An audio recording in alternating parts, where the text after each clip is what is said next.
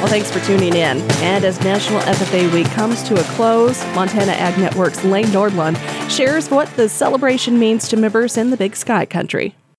National FFA Week is a time to celebrate agriculture and FFA across the nation. Uh, a lot of chapters focus on service activities, um, staff appreciation at their schools, and also some outreach things, so like visiting with elementary school programs or middle school programs to recruit FFA members.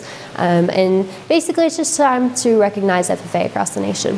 MSU Bozeman freshman Caroline Rader is the Montana State FFA president. Rader, a graduate of Choteau High School, said FFA Week is all about agricultural awareness. My favorite times at my home chapter was FFA week, and part of it was because I felt like FFA was underrecognized within my school and my community. And you know, we go and compete at contests and we do leadership activities, but not everybody sees that. So this is a time during National FFA Week for everybody to see what FFA is all about, and that recognition is good, and it brings in new people and new energy to our organization.